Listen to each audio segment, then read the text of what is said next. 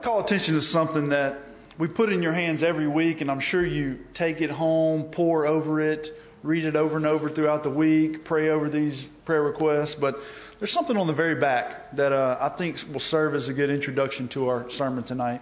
If you have one, pull it out and just flip it over to the very back page that says Sermon Notes, and it's blank. And at the very bottom of that, you see a highlighted box there, gray. It says our vision and our core values. The temple vision, to become authentic, loving followers of Jesus who are experiencing life transformation through God's word for the purposes of impacting our world. On the front, I think it says our mission, to love him fully and follow him faithfully. As we begun this study in James on Sunday nights, that's exactly what he is trying to help us do. That's exactly what he's teaching us to do. He's pushing us beyond a shallow faith and religion to a mature faith, and one that works, and one that demonstrates a real faith that is alive and strong in our obedience to Jesus, one that will allow us to accomplish our vision as individuals and as a church. And we know that without faith, it's impossible to please God. But James teaches us that a true faith must be mature and alive. Immature faith is marked by double-mindedness, foolishness, but mature faith is tested and proven. And that's what James is teaching us how to do, how to become fully devoted followers of Jesus Christ. So tonight in our text, James introduces us, James 2, to the sinful usher, and shows us that the love of God does not show favoritism, and as mature believers, we must not either. So let's read James 2.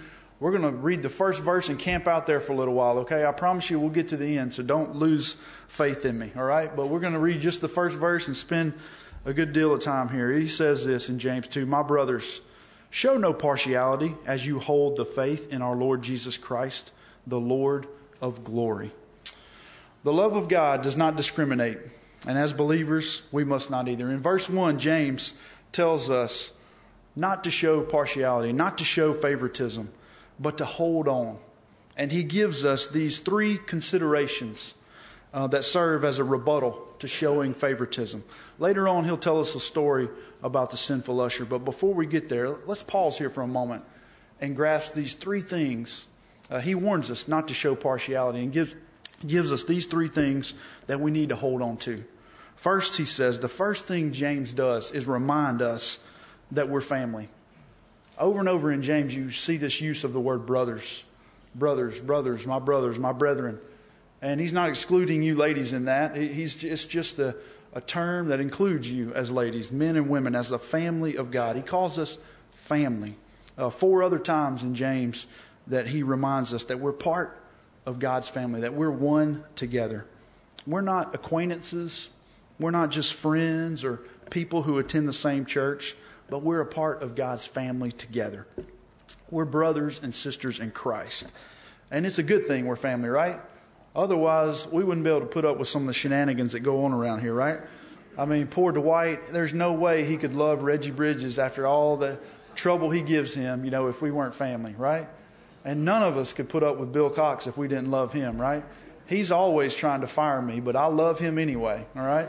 He can tell you about that later. Every week he threatens to fire me, but I still love him. We have a lot of fun, though, and that's the way it should be, because we're a family. We are the family of God. James says, hold on to that. Don't forget that you're a family by showing partiality, by showing favoritism. We're all one in Christ, he says. Our identity is not found in our wealth, in worldly values, but in the family of God. That should be where our identity is grounded and what we're known for. What if we were known not because of our job or where we worked or our career, but because we were a part of the church of God that was doing amazing things in Ruston, and that was our identity? What if people went up to you around town and said, "Aren't you a part of that church that did this or did that and is turning this community upside down?" People would ask you everywhere you went, "What's going on at your church? What's happening there?" Wouldn't that be incredible? If our identity was so caught up in the family of God and in our church that that's what people knew us for. That's what we were known for, that we were a family of God. Now, this word partiality or favoritism is not used in secular Greek. That's interesting. It's a Christian word in the New Testament. It's been baptized, I guess. It's not even used in the first 5 books of the Bible, the Septuagint. So this problem, however, was apparently common in the church because it's used quite a bit in the New Testament. All right, 5 other times in the New Testament is this word used and the issues raised from various leaders and various churches, pointing out that God does not show favoritism. It literally means this, to receive the face. Now, that didn't help me understand what it meant either, so hopefully this will help you. A better definition is this. It's to make judgments and distinctions based on external considerations, such as physical appearance, social status, or race. So this word, partiality or favoritism, this is the definition behind it. I'll read it again. It's to make judgments and distinctions based on external considerations, such as physical appearance, social status, or race. So favoritism is a threat to our church. James makes it clear it was a threat to their church. And we must be careful not to show partiality, James reminds us. Let us be the people of God who love one another despite our faults, who dig deep together, who stick together, and who work together for the kingdom of God. Our task is too important for favoritism or partiality to get in the way, to cause us to be distracted or to lose our focus. We're a part of God's family. That's our identity, James tells us. We need to hold on to that. Our identity is not found in our appearance, our career, our race, or anything else. We must hold on to one another. I need you, and you need me. We need each other. That might be a scary thing, right? But we need each other, James is telling us, and we need to hold on to that tightly. We need to grasp that. Secondly, James encourages us to hold on to Jesus, our Lord and the Lord of glory. This is just the one of 2 times that James even mentions Jesus in the whole book. But he mentions him right off the bat here. Hold on to Jesus, he says. Isn't it amazing that we even have the option to hold on to Jesus? Scripture says that when we draw near to him, he will draw near to us. We can seek him and find him when we seek him with all of our hearts. The fact that we can even know Jesus and hold on to him and have a relationship with him is amazing. It's a miracle in and of itself. And James reminds us, don't take that for granted. Hold on to that. When we hold on to Jesus, it means we have to let go of some other things. When we hold on to Jesus, we have to let go of everything else that divides us. Partiality, favoritism, racism, our differences. We have to let go of fear. We have to let go of sin. Just to name a few things I think James was talking about. When we hold on to Jesus, he helps us let go of the things that divide us. He helps us let go of the things that distract us. He helps us let go of the things that keep us from finding our identity in one another. When we fail to hold on to him, we can always know that Jesus holds on to us, though. It's not up to us, but it doesn't happen apart from us. We have a role and we have a part to play, James says. We need to hold on to Jesus. And thirdly, he says, James also tells us to hold on to faith.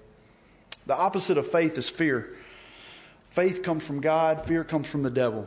I'm not talking about the fear of the Lord, but I mean like the fear that stops you from following the Lord, the fear that causes you to be afraid of the cost, or causes you to fear what people might think of you for following the Lord, or causes you to be afraid of the consequences of following God wherever he's leading.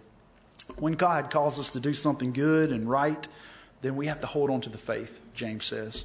We can't let fear slow us down or stop us from being obedient to God. And too often we live in fear instead of faith. We walk by fear instead of faith. But James says, hold on to faith and you won't discriminate. You won't show favoritism. 2 Timothy 1:6-7 says this, "For this reason I remind you to fan the flame, the gift of God, which is in you through the laying on of my hands. For God gave us a spirit not of fear, but of power and of love and of self-control." We forget that the Lord's given us a spirit not of fear, but of power and love and self-control. Lord, we need to hear that today. I need to hear that. In order to hold on to the things James wants us to hold on to, he says we have to let go of some other things. We can't have both. We have to let go of favoritism. We have to let go of anything that divides us. We have to let go of racism. We have to let go of fear, James says. All right, verse 2, James introduces us to the sinful usher. How many ushers we got here tonight? Don't be shy. I didn't say any how many sinful ushers we got. We got a few ushers here. Some of you already did your job tonight. We just assume you're sinful. Look, we know you. You know, you're like us. You're man. But I hope this story isn't about any of you. James tells us a story about two people who entered an assembly. It could have been a religious service. It could have been a worship service. But scholars are not really in agreement on what type of setting it was. Some people believe it was a worship service. Some thought it might just be like a judicial assembly where outsiders from the church would come in and believers would come and they would just meet together and come together. So let's take a look, and we're going to read verses 2-7. So we'll nail down a few more verses and then we'll see what happens with the sinful usher as we're introduced to him. It says here, "For if a man wearing a gold ring and fine clothing comes into your assembly, and a poor man in shabby clothing comes in also, and if you pay attention to the one who wears the fine clothing and say, 'You sit here in a good place,' while you say to the poor man, 'You stand over there,' or 'Sit down at my feet,' have you not then made distinction among yourselves and become judges with evil thoughts? Listen, my beloved brothers, has not God chosen those who are poor in the world to be rich in faith and heirs of the kingdom, which he has promised to those who love him? But you have dishonored the poor man. Are not the rich the one who oppress you and the ones who drag you into court? Are they not the ones who blaspheme the honorable name by which you were called?" So James tells a story about two people, right, who enter into an assembly. One is a rich man. It says they knew he was rich by his appearance, right? He had on fine clothes. He had on jewelry. He was well dressed. He looked the part. Interestingly enough, the rich man didn't do anything wrong here. He came to this assembly, maybe even came to worship the Lord, and he didn't do anything wrong. But also there's a poor man who appeared to be poor. He had shabby clothes, it said. He had nothing nice to wear or any jewelry. But also, he didn't sin either. He came to the right place with the right heart, and he did nothing wrong. It was the usher who sinned. It's always the usher's fault, right? The count was off, forgot the offering plates, you know, somebody didn't show up and didn't get a replacement. No, I'm just kidding. It's not always the usher's fault, but in this case it was. He chose to judge these two men based on their outward appearance, right? I mean, he looked at them, sized them up, and he gave the rich man the nice seat, the good seat, the seat of importance. And he shooed the poor man over into the corner or on the floor near his feet, Scripture says. Thankfully, God is not like the sinful usher. Even if this didn't take place in a worship service, even if it was a social gathering or something, wouldn't the same usher display the same favoritism inside the church? Probably so.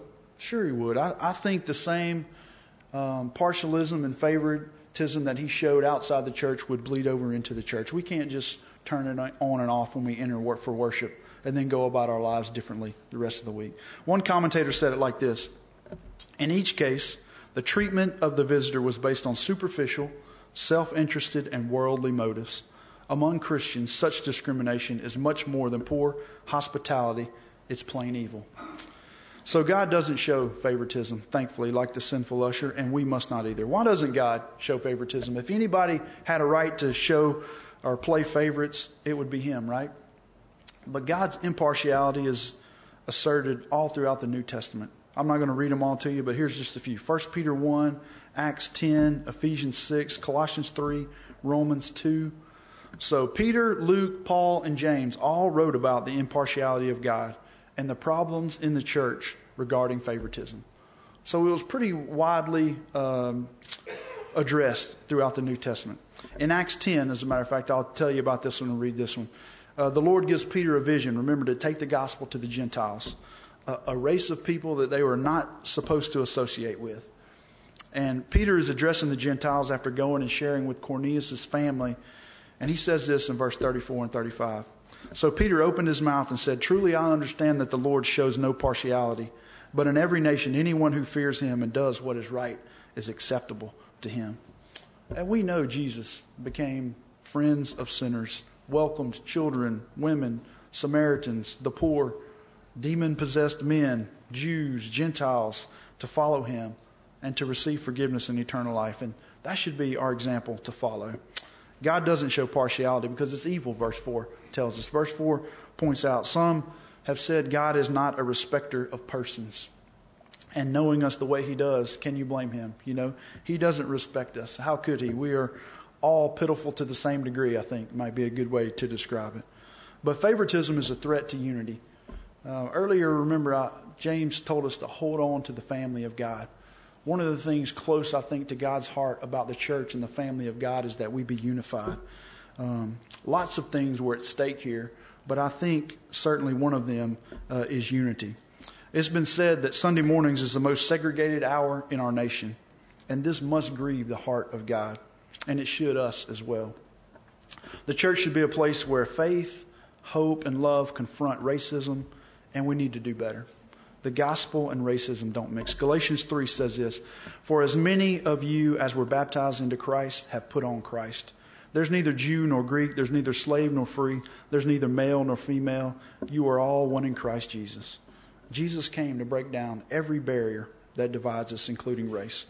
I saw an article this weekend that you may be interested in. The New York Times actually published this article, and it hits on a similar topic. The title of the topic was this, "A Quiet Exodus, Why Black Worshipers Are Leaving White Evangelical Churches." That the world looks at the church and notices favoritism and racism must break the heart of God. If the New York Times can write about it, it must be obvious. We can do better when we hold on to the gospel and reject favoritism and racism.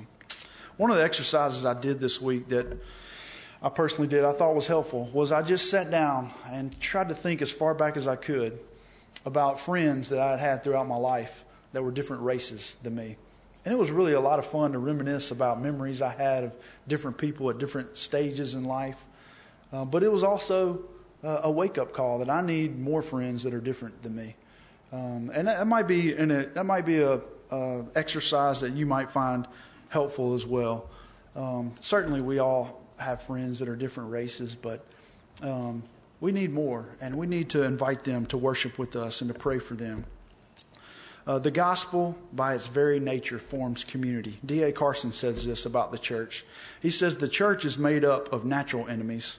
What binds us together is not common education, common race, common income levels, common politics, common nationality, common accents, common jobs, or anything else of that sort.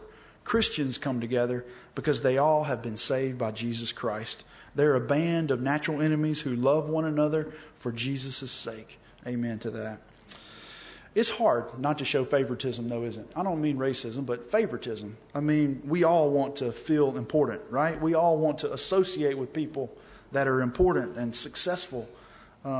We look good when we do, right? And when others see us, it gives us a sense of accomplishment or pride for some reason. And as long as we go about that with the right motives, there's nothing wrong with that. But the problem is our sinful nature always gets in the way and too often messes things up for us. So what are some of the ways we're tempted to show favoritism in church today? I mean, in Temple Baptist Church in Ruston, Louisiana, what are some ways that we are tempted to show favoritism? Well, if we're honest, we struggle with issues just like the New Testament church did. We're no different from them. That's one of the amazing things about the Bible is no matter how long ago that book or that letter was written, man, it applies today just as much as it did hundreds and thousands of years ago. I thought of a couple things. When we elect and vote for leadership positions, are we tempted to nominate or vote for the most successful people in the church? Or do we nominate and elect those people who may not be as successful, but they're servants and they're faithful to the Lord? They're faithful to the church. I mean, deacons, committees, teachers. Do we only think of those people who are successful and act like they have it all together? It's something for us to think about, I think. I don't have anyone or anything specific in mind, and I don't think that's just our church. I think that's any church. But I think that's one way that we're tempted to show favoritism. Maybe not it's to give the rich man a nice seat and to kick the poor man into the curb, but I think that's one way we're tempted. We're all tempted to show favoritism. Okay, so in closing, James gives us a cure for favoritism. He gives us a cure for the problem that ails the New Testament church and the problem we struggle with in verse 8 and verse 9. Let's read that together. It says, "If you really fulfill the royal law according to the Scripture, you shall love your neighbor as yourself. you're doing well. But if you show partiality, you're committing sin and are convicted by the law as transgressors. So many times in Scripture, Scripture commands us not to do something, right? Over and over we see in different books of the Bible, in different places, Scripture says, don't do this, don't do this, don't do that, don't do that. And some people get so caught up in the do-nots that they fail to keep reading, because almost in every instance where there's a do not, where Scripture says, do not do this, do not do that, almost in every instance it's followed by a command to do, a better way to do something. Scripture tells us, don't do this, but instead do this. And in this case, the cure is simple. James says, love your neighbor as yourself. The cure to favoritism is to love your neighbor as yourself. That should be our goal. Who's our neighbor? Well, the disciples asked Jesus this very same question once in the New Testament. And you probably remember, he responded by telling them the parable of the Good Samaritan. And so our neighbor is the person in need that God brings into our life. Our neighbor is the man who sits on the corner with a sign that says, hungry, please help, God bless. Our neighbor is the single mom behind us in the checkout line that is struggling to get by. Our neighbor is the person who looks different than us, but is our brother and sister in Christ. Our neighbor is the family who lives across the street but doesn't know the Lord. Our neighbor is the person who works in the next office that's separated from his wife and lonely. Our neighbor is the church member who's at Lincoln Parish Detention Center after another bad choice. Our neighbor is the stranger who shows up on a Sunday morning alone and looking for God. Our neighbor is the widow who finds herself alone after decades with the man she loved. And the love of God does not discriminate, and neither should we. The only choice we have as believers is to love them with the gospel of Jesus Christ. James tells us that's what mature faith looks like. That's a faith that pleases God. Let me pray for us. God, thank you for your holy word, which guides us, instructs us, corrects us, and helps us, Lord. We confess we have made a mess of life, of faith, of church at times, and we need your guidance. We need your help. We need to be under the lordship of Jesus Christ and your scriptures. And thank you, Lord, for this study we've begun in James just a few weeks ago, and how it is encouraging us and sharpening us as believers, and encouraging our faith to leave the shallow end and to drift off into the deep end of a mature faith that looks like you and acts like you. And God, help us. We need your help in these areas and others. And God, we need your courage and wisdom. And Lord, as we attempt to be obedient to you, God, help us to hold on to the things that James tells us to hold on to. Our family, our church family, Jesus, our faith, and not be distracted by the things that divide us or lead us away. And thank you, God, that you're a God who judges fairly. You're a God who loves equally. You are perfect in all your ways, and help us to be more like you today and in the days ahead. In Jesus' name we pray. Amen.